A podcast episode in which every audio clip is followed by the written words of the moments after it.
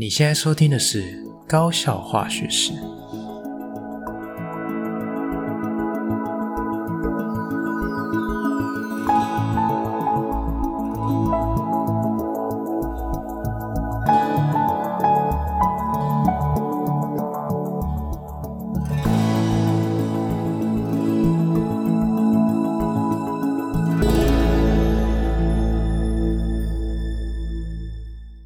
大家好，我是吉米师，欢迎回到我们的频道。那在今天的节目开始之前啊，想要先跟大家分享一下关于频道的事情。好，那因为最近啊，因为吉米师在制作这个频道嘛，所以就是有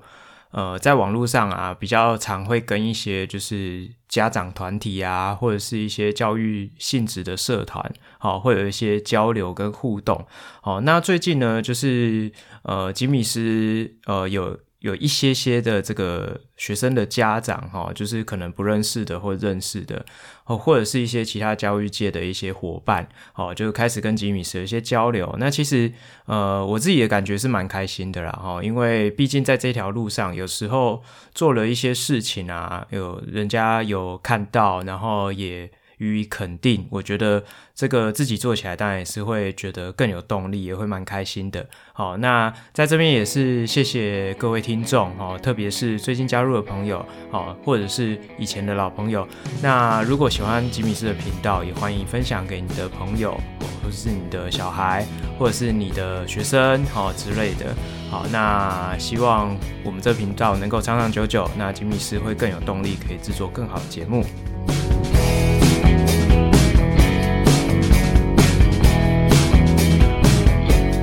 接下来吉米师想要跟大家推荐一下齁，稍微广告一下，就是在高效化学室呢推出了全新的系列单元齁，那吉米师利用短短的10分钟，将一些在高中化学领域啊比较困难、比较深涩、比较容易混淆的部分齁，用一个10分钟的内容做一个短讲。好，那希望大家可以在这个通勤的时间，或者是任何你在做别的事情啊，耳朵还有空的时候，可以利用这样短短的时间来对于课内的知识做一些复习哦。好，那希望这个可以对大家有所帮助。好，那我们今天的节目开始咯。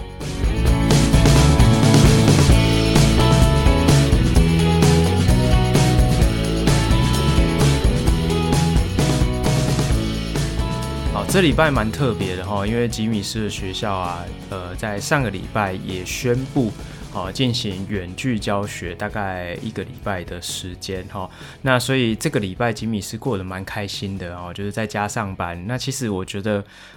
当然啦，在教育的这个环境里面，尤其是在这个中学的阶段齁，如果永远都是远距的话，那其实我觉得很多学习的成效或者是一些在学校里面其他的层面，比如说生活常规的建立啊，或者是一些这个团体生活的培养啊，可能都会大打折扣。那其实我觉得家长们最焦虑的事情就是学生没有自制力这件事情。那所以在远距教学似乎可以成功的这个学习的本质上，可能也会有所折扣。那不过呢，我自己个人是蛮开心的，因为在家上班就是很轻松嘛，省去那个通勤的时间，然后在家的环境又是特别的舒服亲切，对不对？下了课啊，又可以想要躺就躺啊，想喝个什么就自己弄来喝啊，或者是玩一下狗，玩一下小孩啊，其实生活是蛮惬意的但是下礼拜就又要回去上班了齁，因为这个教育部的这个停课标准又更加的放宽齁。那在这个过程中，其实有很多的家长跟老师其实都提出很多的质疑啦，包含我自己也是觉得我觉得你讲的好像说我们要逐步的放宽这标准，但是这个标准定出来其实就是蛮可笑的齁。但这礼拜推出全新系列的标准叫做9宫格嘛，对不对？好，所以如果这个学生他确诊了，他9宫格的学生可以停课3天。那很多的家长啊，或者是包含学生自己本人，或者是老师们就会一直很疑惑说，想说，诶，但是学生在学校里面不是只有坐在自己的位置上啊，他会走来走去啊，他有下课时间啊，他有体育课啊，或者是他有现在有很多的跑堂的这种多元选修课程，你要怎么算？好，所以其实我觉得不要，我自己啦，我是不太喜欢就是编一堆奇奇怪怪的那种好像很稀花的那种名词齁，你如果今天想要放宽标准，你就放宽；你如果想要给大家自己决定，你就讲明白说清楚，说那你们自己决定，你是要学校决定他要不要匡列，还是说你自己可以决定要不要请假，你就讲清楚，不要设一堆奇奇怪怪的规则。好，那他们在拟定政策的时候，我不太清楚说他们有没有深思熟虑过齁，就是依照我们学校现在的状况是这样，我们接下来啊就是回去上班上课的那一天是要断考，好，可是有少部分的班级，他们因为隔离的时间是新政策发布之后，新政策发布之前，好，所以他们还是适用旧的这个隔离的这个时间，好，那他们在隔离期满之前断考就发生了，那他们就只能怎么样呢？等大家都断考完，他们再来学校补考，所以就会造成说很奇怪的现象发生，就是有很多很多的班级在断考，可是有少部分一两个班级在上课，就是会变成有这种很诡异的事情发生。好，那当然啦，这里面一定会有很多有可能出现的弊端，譬如说有没有人会把答案记起来啊，去作弊啊，当然我觉得学校来讲很难去避免这种事情发生，但是就是政策就是这样啊，我们也只能用最好的办法去因应它，你也不可能说有太大幅度的改变或是更动之类的，所以其实有很多的无奈啦。那其实讲白了，就很多事情现在很流行一句话叫做滚动式修正嘛。那其实我从节目一开始我就讲，我其实很不喜欢这个名词。所谓的滚动式修正就是翻译成白话叫做你根本没有准备好你就想做。所以其实有很多的状况，我觉得根本打从一开始你就是会预先知道，就是可以先做好规划跟准备。你为什么要等到事情都发生了啊？这样好像我没办法，我只能这样走一步算一步，我觉得就很常会让人家有这种感觉，所以其实我觉得蛮可惜的，也蛮无奈的，那但是我们就是这样嘛，好，他们滚动式修正，我们就滚动式配合，也只能这样子。 OK， 好，那虽然讲了这个比较沉重的部分，那最近学校有没有发生什么是比较开心的事情？那其实我想跟大家分享一件我觉得蛮有趣的事，就是因为我的同事们大部分都知道我有在做这个高校化学师这个 Podcast 频道，那开始就会有一些同事其实是有兴趣，就会来跟我讨论说我是怎么做这个频道的啊，那在录制节目的时候要注意什么事情啊，所以就我觉得蛮有趣的，就有一种吉米斯正在带动风骚引领潮流那种感觉。对，那我觉得现在就是一个自媒体的大时代，那像前几年可能比较流行的是 YouTube， 那这几年开始慢慢在台湾的这个 Podcast 市场也是越来越蓬勃发展。那当然啊，就是这两个主要的媒体媒介他们的受众是不一样的，所以以 Podcast 来讲比较主打就是他想要用一些零碎的时间去听一些比较知识性的东西，好，所以其实我觉得这跟比较视觉性的受众还是有一点点不太一样。 OK， 好，那也很欢迎就是如果有兴趣的其他的教育同业或者是好朋友可以我们可以私讯啊，或者是用一些其他的方式做一些交流，这样我也很乐意把我的经验跟大家分享哦。好，那以上这就是我们这次学校发生的事情。好，那我们休息一下，我们待会回来哦。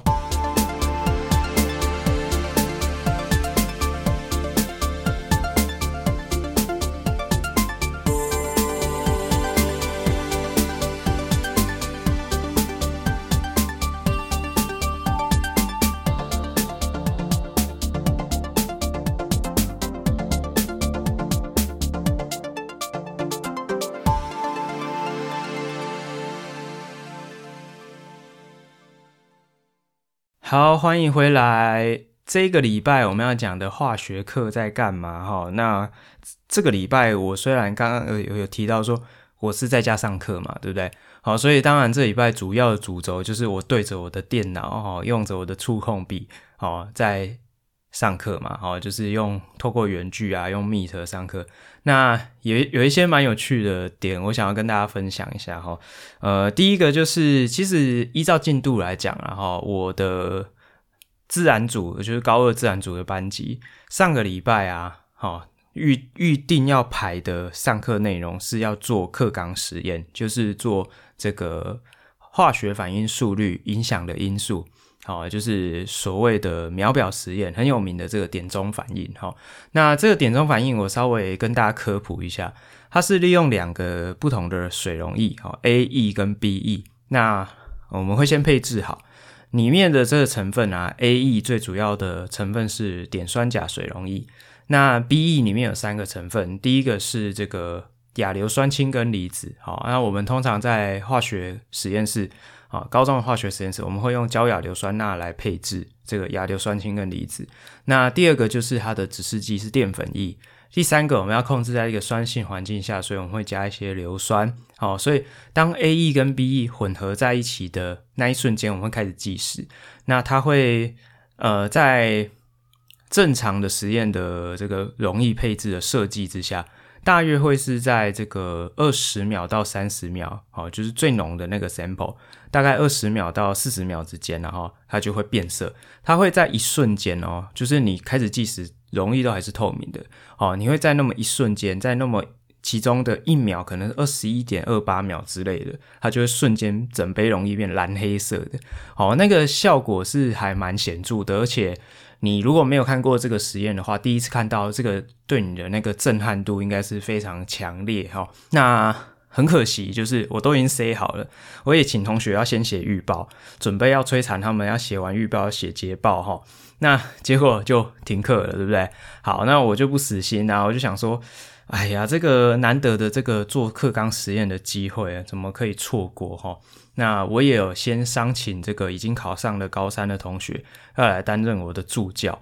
就是要去念化学系的同学，就想说你来担任我的助教，帮我配溶液啊，跟我一起帮忙看一下学弟妹做实验。结果停课了，怎么办呢？好，那我就山不转路转嘛，对不对？既然要远距教学，我就跟同学说，我就去学校远距做实验给你们看。而且我还很认真哦，准备2台电脑，接2台实物投影机，1台拍我的半身近景，就是给同学看我怎么操作分度吸氧管、安全吸球啊，怎么稀释溶液啊，怎么计时啊，怎么动作要怎么操作这样子。那另外1台就是拍很近距离的特写，我们就是拍我把它倒到烧杯里面反应，然后旁边就放我的手机码表计时，就是希望可以给大家增加一些临场感这样子。好，那这个我自己的感觉操作起来，我觉得效果是蛮好的，但是有一点我觉得非常可惜，就是我觉得我自己操作实验啊，顶多配一个助教，我觉得还是有点手忙脚乱。不是说我很忙碌啦，应该是说我没有那个时间跟心力，分散一些余力去把我在做这个远距的实验课程拍摄录影下来，我觉得很可惜。因为如果假设把这个过程拍摄下来，我觉得可以把它适当的做一些剪辑放在网络上，我觉得可以给很多老师一些参考，所以其实我觉得有点可惜，但错过了就不再回头嘛，所以只好利用这个机会在这个平台跟大家分享这件事情。好，那我觉得是蛮开心的这样子。OK， 好，那再来就是在远距教学的时候，我发现一件很诡异的事情，就是因为我们会有一些这个需要讨论的内容，那我就看到有一些同事有用这个Google Meet， 就是以台湾的这个所有的学校，我们都是使用这个 Google Meet 来做一个会议室进行远距的授课。那我看到有一些同事，他们之前帮这个高三的同学进行模拟面试的时候，有用这个 Meet 内建的分组功能，它可以帮同学分组，那你分组教室打开啊，同学就可以加入分组的讨论教室。那它还可以设定时间，讨论完了，大家又跳回来到那个教室里面，就我觉得很好用。然后我就那天早上，因为我下午第一节我就要用，我那天早上那边研究老半天，我想说奇怪耶，我怎么都没有看到有这功能，我就极度的怀疑这个功能应该是被封锁了齁。然后我就私讯问一下那个我看到那个有分享分组的操作的那个同事，他就跟我讲说，用学校的账号是没有这功能。好，那为什么齁？因为新北市教育局有跟 Google 签合约，所以我们所有新北市的老师跟学生都统一都是用一个一系列系统性的账号，是 apps.ntpc.edu.tw， 好像就是我们后面账号都是结尾。那这个账号它绑定的这个内容，它的数位服务的内容，它其实是有严格版的它其实是有一些功能是有被封锁住。好，所以 Google Meet 里面有一些比较好用的功能，譬如说这个分组的功能啊，或者是说这个提问的功能啊，或者是说会议录影的功能啊，都是被锁住的是我们连那个按键都没有，都没办法用。所以我们就只好怎么办呢？我就是用我另外一个账号开了一个 Meet， 然后把这个 Meet 的教室连结贴在学校 Google Classroom 的公告栏，然后请同学加进去，加进去就可以用了。所以我就觉得有点匪夷所思，想说不太清楚你们之间到底是为了什么目的达成什么协议，把这个这么好的功能就是竟然就让它不会出现。好，有可能是这个是改版过后的新功能，但是网络的服务就是这样如果你是在一个正常的服务状态之下，它就是会随着网络的功能更新，你就会更新，会取得这样的一个服务的功能。那有可能是他们当初签约的时候，就可能合约写很清楚，就是不包含这些内容我不知道啦，因为我也不是当事人我是使用者之一，我也不是当初去跟 Google 签订合约的人但是就是如果有人听到你是可以影响这件事情的可能长官也好，前辈也好，真的就是千拜托万拜托，我觉得这个很重要的功能非常适合用在远距教学现场，就拜托把它找回来好吗？所以就是我觉得有点可惜这样子。好，那还想要跟大家分享一件事情，就是其实上礼拜在开始远距教学之前，我就操作了一次这个新的花青素系列的这个探究与实作的课程那我在操作这个课程的时候我就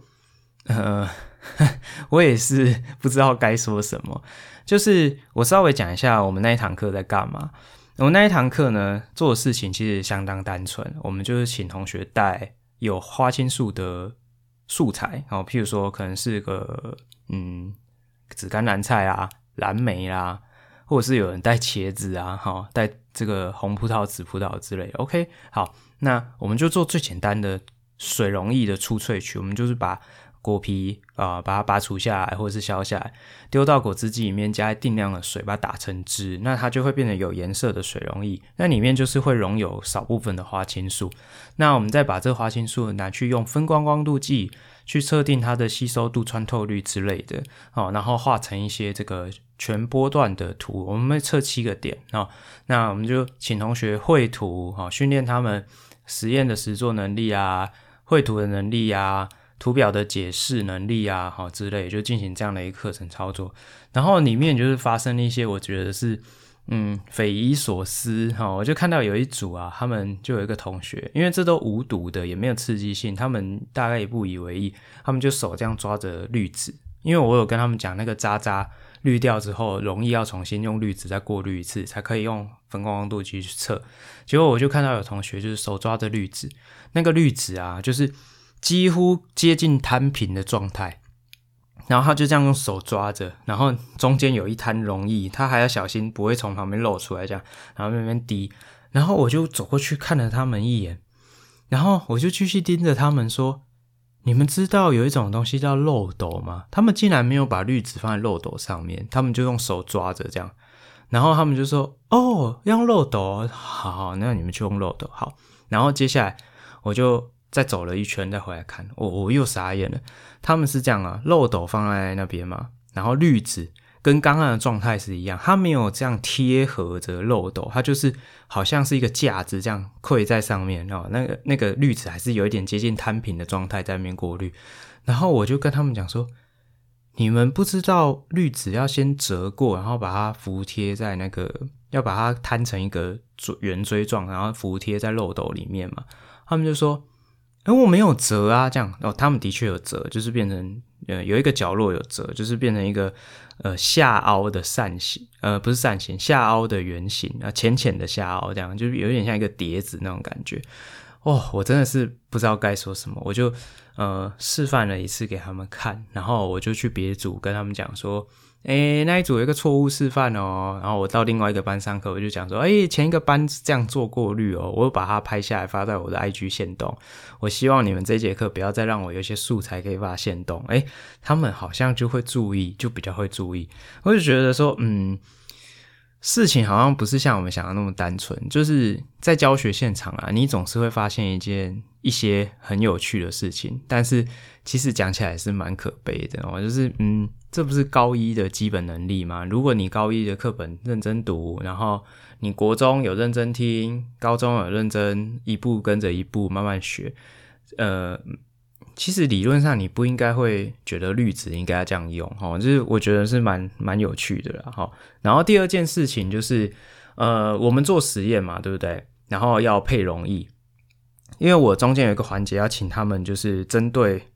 我们的花青素去调整它 pH 值的环境。那我的希望的目的是说，好，譬如说我们要配5个 pH 值的这个环境，好，譬如说 pH 1, 3, 5, 7, 9， 好，类似像这样子。那我就先准备一个 pH 0， 就是 EM 的酸，好，在那边备用，跟一个EM 的这个氢氧化钠，还有 EM 的碱在那边备用，给全班一起用。那你们就是利用我配给你们的酸跟碱去做一些稀释跟调整成pH 1, 3, 5, 7, 9, 11， 就是类似像这样子。他们真的是搞不定耶，他们光听懂我教他们怎么配，我把步骤都详细讲一次了。我就说，你就先拿1毫升出来稀释成10毫升，它这样是不是变成 0.1m， 就是变 1m 了啊。那你这样子怎么加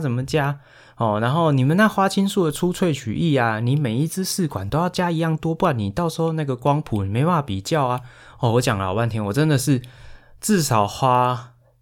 半个小时以上在跟他们讲这件事情，就是而且他们回去啊要做又卡住了，又来问，然后我又讲，他们又卡住又来问，然后我在旁边看就想说，他们怎么做的跟我刚刚讲的都不一样，然后我就很傻眼。好，那其实最后的结果是这样，他们最后做的也很多是有问题的。因为我们后来就上了一堂就是图表分析的课程，我观察他们的这个作图啊，发现其实他们的溶液配置本身就有问题。通常他们的问题就是溶液没有混合均匀，他们就拿来用，所以其实在实际操作的层面他们就会出现问题，然后在实验的设计跟这个概念上面他们也有很大的问题。所以其实我一直很主张的就是说，其实我觉得课纲实验应该是要大大的落实在高中的这个自然科学的教学之中。因为这个才是建立他们一些基础观念，譬如说你真的要自己去做过过滤，你真的要去蒸馏，你真正要去把滤纸烘干称重，你要把这些事情都做过一轮，你才会对这些实验技能是有概念的，你才会知道说我这样做跟那样做有什么不同。那你才有办法去应用在一个比较高层次的应用的这个实验的设计啊，或者是你需要去思考的时候，这就是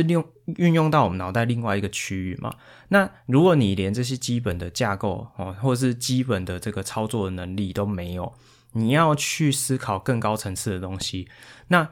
其实就会像我的学生好发生的这些事情。他其实一开始配溶液他就有问题，然后他在溶液稀释的时候就有问题，然后他把数据都收集完了，测了一堆图，画了图之后他没有办法解释，因为就很奇怪。这图奇怪，为什么我第一组吸收度这么高，那我后面那几组明明这只是 pH 值不一样，为什么我的峰值吸收峰的峰值没有改变，可是我的吸收度却大幅下降？那一看就知道是你配溶液就配错了，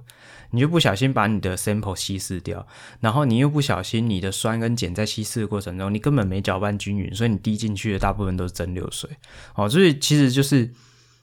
那为什么会知道？就是我有操作的经验，所以我知道在哪些环节可能容易出问题。但是你们跟我的差别就是你们没有这个经验。好，所以其实这个就是一个很好的例子，就是俗话讲说，还不会跑就先想要学会飞，还不会走就先想要学会跑。哦，就是这就是在讲现在的探究与实作课程哦，这是我自己的个人的感想哦，是这样子。OK， 好，然后再来就是我们今天在上这个图表分析跟解释的课程，我请他们在 Meet 里面分组讨论，把他们上一次的这个数据画成 Excel 的图哈 ，XY 散布图哈，那去分析你的吸收峰的峰值啊，然后去分析一下它怎么移动啊，啊不同 sample 之间的比较跟原来颜色的这个解释哈，说它在什么波长有吸收峰，所以穿透率哪一个波长有比较高，所以我们眼睛看起来是什么颜色之类的。我发现他们对于这一块的训练真的是非常薄弱哈。那我觉得他们不会讲，我觉得是很合理，因为这就是他们一开始没有什么基础，一步一步训练，我觉得是 OK 的。好，但是可以很明显的发现到最近他们对于一些细节的注意度没有到很敏锐。好，比如说有些人他在讲这个哪一个地方有什么吸收峰的时候，他有可能啊，他在讲的过程中，他会把那个凹下去的低谷讲成吸收峰，就是他可能没有真正打从心里认识什么叫吸收峰这三个字。好，然后再来就是他们在讲一些专有名词使用上面非常的不精确。我今天就挑一组的一些同学的毛病齁，因为他们在他们的简报里面打的是穿透度齁，那但是其实真正仪器给你的值叫做穿透率，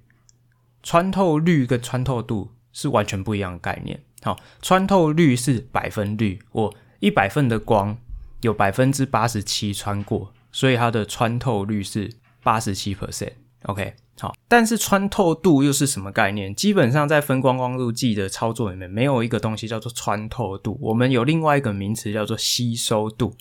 那吸收度则是穿透率进行一个数学处理，对它开一个负 log 值，好，把这个吸收度转换成一个介于0到2左右的数字，好，那个叫吸收度，它跟穿透率是不一样的。那没有一个数字，没有一个值叫做穿透度啊，所以这个我就觉得说，这个在科学教育上面哈，其实有一个环节非常重要，就是专有名词的使用哦。你要去理解这个名词的意义，你要能够正确的是去使用这个专有名词，其实是在科学教育里面算是一个非常重要的指标性的任务。OK， 好，那其实也讲了很多啦齁，关于这礼拜发生的事情，其实也算蛮丰富的。好，那我们就先休息一下，我们待会回来讲一下生活中的科学吧。好，休息一下哦。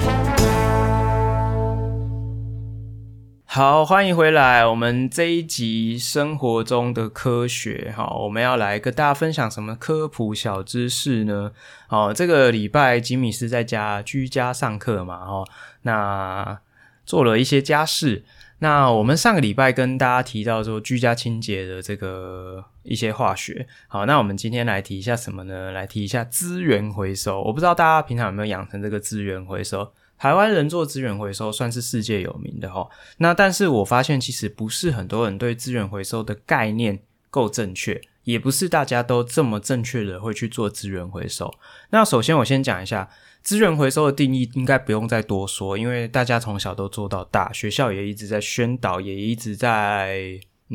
半强迫我们去做这件事情。那但是你们知不知道有哪些东西是需要回收，而哪些东西是不需要回收的呢？好，那又有一个问题，就是所有的塑胶都应该回收吗？好，因为大家从小到大都一直被洗脑一个概念，就是说塑胶叫做万年垃圾，这个东西放在土里面，它可能万年都不会腐烂，因为细菌不会去吃它，没有办法分解。这有可能是对的，但是我觉得以现在的这个我们处理这些垃圾的技术跟方法来讲，这不完全是正确的。好，那我们娓娓道来齁。首先我先跟大家讲一下哪些在我们生活周遭是属于一定要回收的这个资源回收物齁。那首先第一个最大宗就是塑胶类。塑胶类就是包含那个什么上面有那 1234567 齁，就是你们可以看一下各个塑胶制品上面都会有一个回收号码。那这个回收号码它代表的意义是它是不同种类的塑胶，所以严格来讲你的这个编号是1，它就是聚乙烯，那这个聚乙烯就应该都要跟聚乙烯放在一起，但是你会看吗？你不会看嘛，对不对？所以如果你万一把聚乙烯跟聚丙烯放在一起会怎么样？那这个东西回收的产线上面就会出问题哦，因为它们的性质是有一点不太一样。更惨的是你把PP 聚丙烯跟 PS 聚苯乙烯放在一起，那更惨，这完全性质不一样。所以我们在回收塑胶的时候啊，其实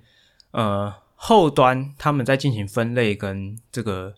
再加工的时候，其实也是要花很多的心力去做一些筛选跟处理齁，所以其实这不是像我们想的那么简单。但是塑胶类的确是需要回收，但是不是所有的塑胶都要回收，有一些很小的塑胶，比如说那个免洗块，免洗块外面不是通常会有一层塑胶套膜，那你把免洗块的那个塑胶套膜抽掉之后，那个东西有需要回收吗？那种太小太薄的我们其实都通常不回收，那就当垃圾。好，那这种塑胶为什么不回收？因为它的回收的成本远大于它应用的成本。好，所以其实对于回收业者来讲，这是一个很不划算的买卖。所以他们通常在挑选他们的回收素材的时候，也会把这个拿去当垃圾丢掉。OK， 然后第二个大类的就是吸管。吸管真的是很难回收，因为吸管回收不是说技术上做不到，而是说它回收的成本实在太高，所以回收业者看到吸管就把它丢掉。因为吸管通常都有染色嘛，那你有染色就很麻烦，因为你拿来做成再生塑胶，它就必须要均值，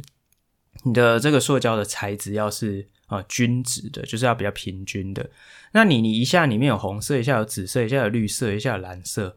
颜色上就是很杂七杂八。再来就是每一个品牌的这吸管那个软硬度厚度不一样，然后它的那个其实聚合物很妙，它的链的长度也会不一样，这个牌子的塑胶跟那个牌子的塑胶一样都是聚乙烯，但是它的机械性能就是不一样。所以这种比较细碎的这种塑胶垃圾，其实严格来讲是不应该拿去回收的。那再来还有什么一定要回收？纸类是一定要回收，纸类就没有什么悬念了只是说有一些小碎片你就不要太强求你这就是在给回收业者找麻烦。然后还有背胶的不要回收，比如说贴纸，你不要把贴纸拿来回收然后那种现在有很多那种纸啊，它是很薄，摸起来有点像纸又有点像塑胶，它其实上面镀了一层厚厚的塑胶那其实在回收的时候啊，像这种类别你到底是要丢塑胶类还是要丢纸类？那其实我们还是会丢纸类，但是通常这种东西啊，最后也是被当垃圾。为什么？因为你在回收的时候，回收业者如果拿到这种纸跟塑胶膜粘合在一起这种材料，它很难清除，他们会用水洗的用水去泡软，然后用水流去把那外面的纸冲掉，那剩下的塑胶膜又薄薄一层，它其实它回收成本很低，不是回收的成本很高，把它做成回收制品的回收成本很高。然后那个纸啊又不太能用，但是其实你还是可以丢纸类，因为他们会把那个纸浆洗干净然后变成再生纸，你是可以考虑丢纸类。所以如果是这种就是建议丢纸类哦，你不要丢塑胶，你丢塑胶它在捡的时候一定会把它丢到垃圾桶哦，就是这样子。好，那再来金属也一定要回收哦，那灯泡灯管也一定要回收。再来就是现代人很常拥有的一些废弃物， 3C 产品也一定要回收。那 3C 产品怎么回收哦？这边吉米斯跟大家分享一些经验哦，像 Seven 可以回收，但是它回收的价格可能不是很高，所以如果假设你是退役的电脑，譬如说退役的笔电或退役的平板、退役的手机，你可以上网去找一些二手商，他们会收购。那他们收购之后呢，那个他们会再拿去把它拆解成一些零件啊，或者他们会把它用更有效率的方式去做回收。那你可以去找一些二手商，他们收购的价格可能会比你直接拿去 7-Eleven 回收的价格来得好。但是如果你觉得很麻烦，你就是只是家里有这个东西在那边占位置，你不要了，你想要回收，那像便利商店也是有提供这 3C 产品的回收的服务齁。那再来就是电池一定切记绝对要回收，这个是伤害地球很大的凶手。所有的化学电池其实对环境都会有一定程度的危害，包含现在最夯的锂离子电池，就是你的手机、笔电、平板这个耳机或者是你的什么，甚至电动牙刷，很多里面都是锂电池。你只要里面有锂电池，这东西就是不能直接丢弃因为它里面的锂金属一旦碰到水，很有可能会自燃那再来就是里面会有产生的这个锂之外，它碰到水还会产生强碱这个对环境都是有一些刺激性跟危害。然后再来不是锂离子电池的其他的这个化学电池更应该回收，因为里面通常多半会含有重金属，比如说干电池、碱性电池里面就会有一些像是锰的化合物啦或者是像是这个镍镉电池现在很少，镍氢电池有镍嘛，对不对或者是像是机车电瓶这个铅酸电池里面有铅所以这些是绝对一定要回收的。 OK， 好，那我们最后一个部分来谈一下说所有的塑胶都应该回收吗？好，那其实这个就要讲到我们现在的废弃物处理我们其实跟早年这个掩埋的方式不大相同，因为现在其实以台湾这个环境来讲，不太会有这个适合掩埋垃圾的处理厂因为地狭人稠嘛。那垃圾掩埋它腐烂的速度它被这个降解的速度绝对是追不上台湾这么多人口制造垃圾的速度，所以现在比较主流其实是以焚化炉去做把垃圾燃烧成这个气体或者是灰烬的这个过程那其实呢，有哪些东西是哪些塑胶类是可以进焚化炉的，就是不含卤素的垃圾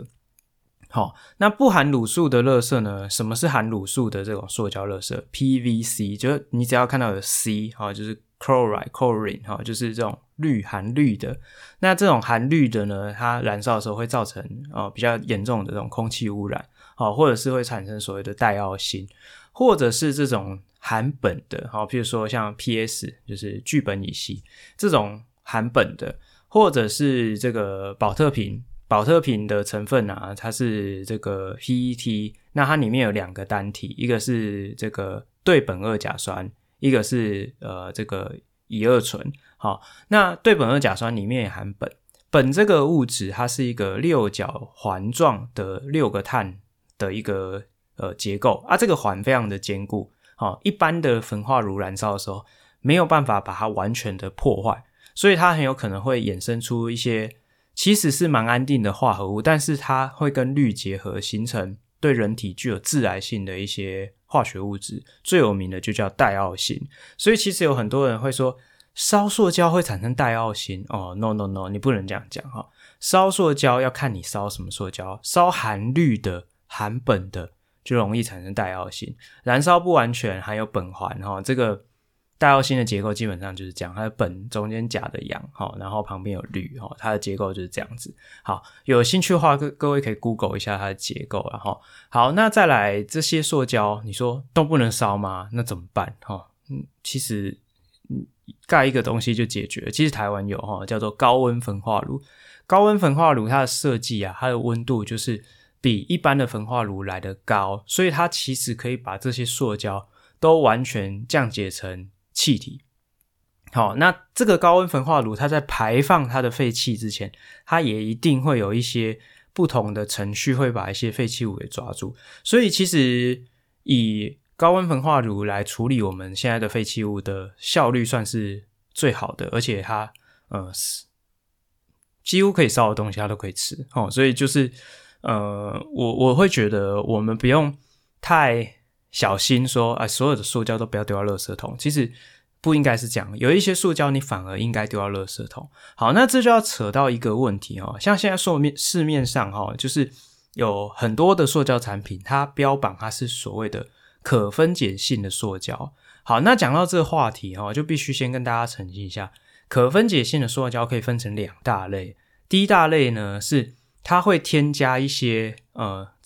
成分，它会让这个塑胶的结构不是那么的坚固。好，那这些成分呢通常就是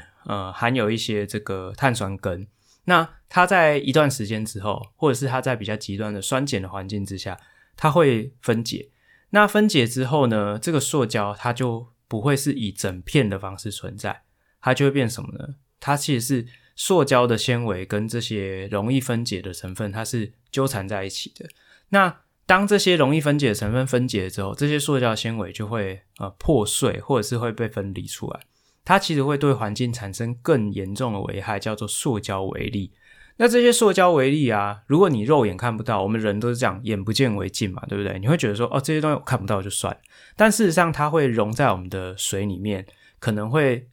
渗透在我们的土里面。所以当我们这个人在日常生活的过程之中，它会透过生物的累积又回到我们的身上。好，所以其实在很多年以前这个如果你去那个突然有点忘记了，接近淡水那个关渡自然生态公园，好，那里面就会有一些水鸟或者是这个生态教育的部分，里面就有一个展出，但是我很久没有去了，不太确定现在还有没有。他就有提到说很多的鱼苗它的肚子里面有非常多的塑胶微粒。那这些塑胶微粒呢，它是怎么来的？鱼苗那些小鱼就是吃浮游生物，或者是它会直接去吃它以为是浮游生物的东西。那塑胶微粒溶在水里面，我们肉眼看不到，它非常的细小。不是所有塑胶微粒都像是那个什么洗面乳或者是什么洗发乳那个柔珠那么大颗，不是哦。有很多塑胶微粒是更小的，要用显微镜才看得到。那很多的小鱼它就以为那是浮游生物，它就把它吃到肚子里，那个东西没办法消化，没办法分解，就卡住它的肠胃道，它可能就没办法长大，它就死了。好，那小鱼死了，那生态链就断掉了。又或者是小鱼没死，被谁吃了？被中的鱼吃了，中的鱼又被大的鱼吃了，所以这个就一连串的生物累积，最后人就去把那个大的鱼吃了。好，所以那些毒素或者是那些塑胶微粒可能就会这样子间接的又跑回到我们身上，所以其实是我觉得蛮可怕的。好，所以这种会让它结构破坏掉的这种可分解性塑胶，其实是我是觉得更不适合存在人类的社会上。虽然它的用意是好的啦，但是我觉得那个间接对环境的伤害其实是不容小觑。好，那第二大类就是它本身就是生物可分解性的塑胶，譬如说现在很有名的就像聚乳酸，那这种聚乳酸的塑胶它就是生物相容性、生物可分解性，细菌本身就会去分解这样的塑胶纤维。那这样的东西它在自然环境中的危害就会比较小，但是呢就是总是会有个但是，它必须要在适当的微生物环境里面它才会分解。你直接把聚乳酸塑胶，最有名的就像星巴克的杯子，或者是现在有一些 Seven 装冰咖啡的杯子，或者是沙拉盒，你直接丢在马路看看，你过10年回去看它还是长那样，只是可能有一点变形或者是有点劣化，它不会完全被生物分解，因为马路就没有这样的微生物环境啊，你要把它埋在土里它才会分解。所以可是又回到一个问题，就是我刚刚就有提到，在台湾的环境里面已经不太会有这种垃圾掩埋场，那你要怎么去把那些生物可分解性的塑料分解掉，就很困难。好，所以各位如果在未来面对这些资源回收物或者是这种塑胶垃圾的时候，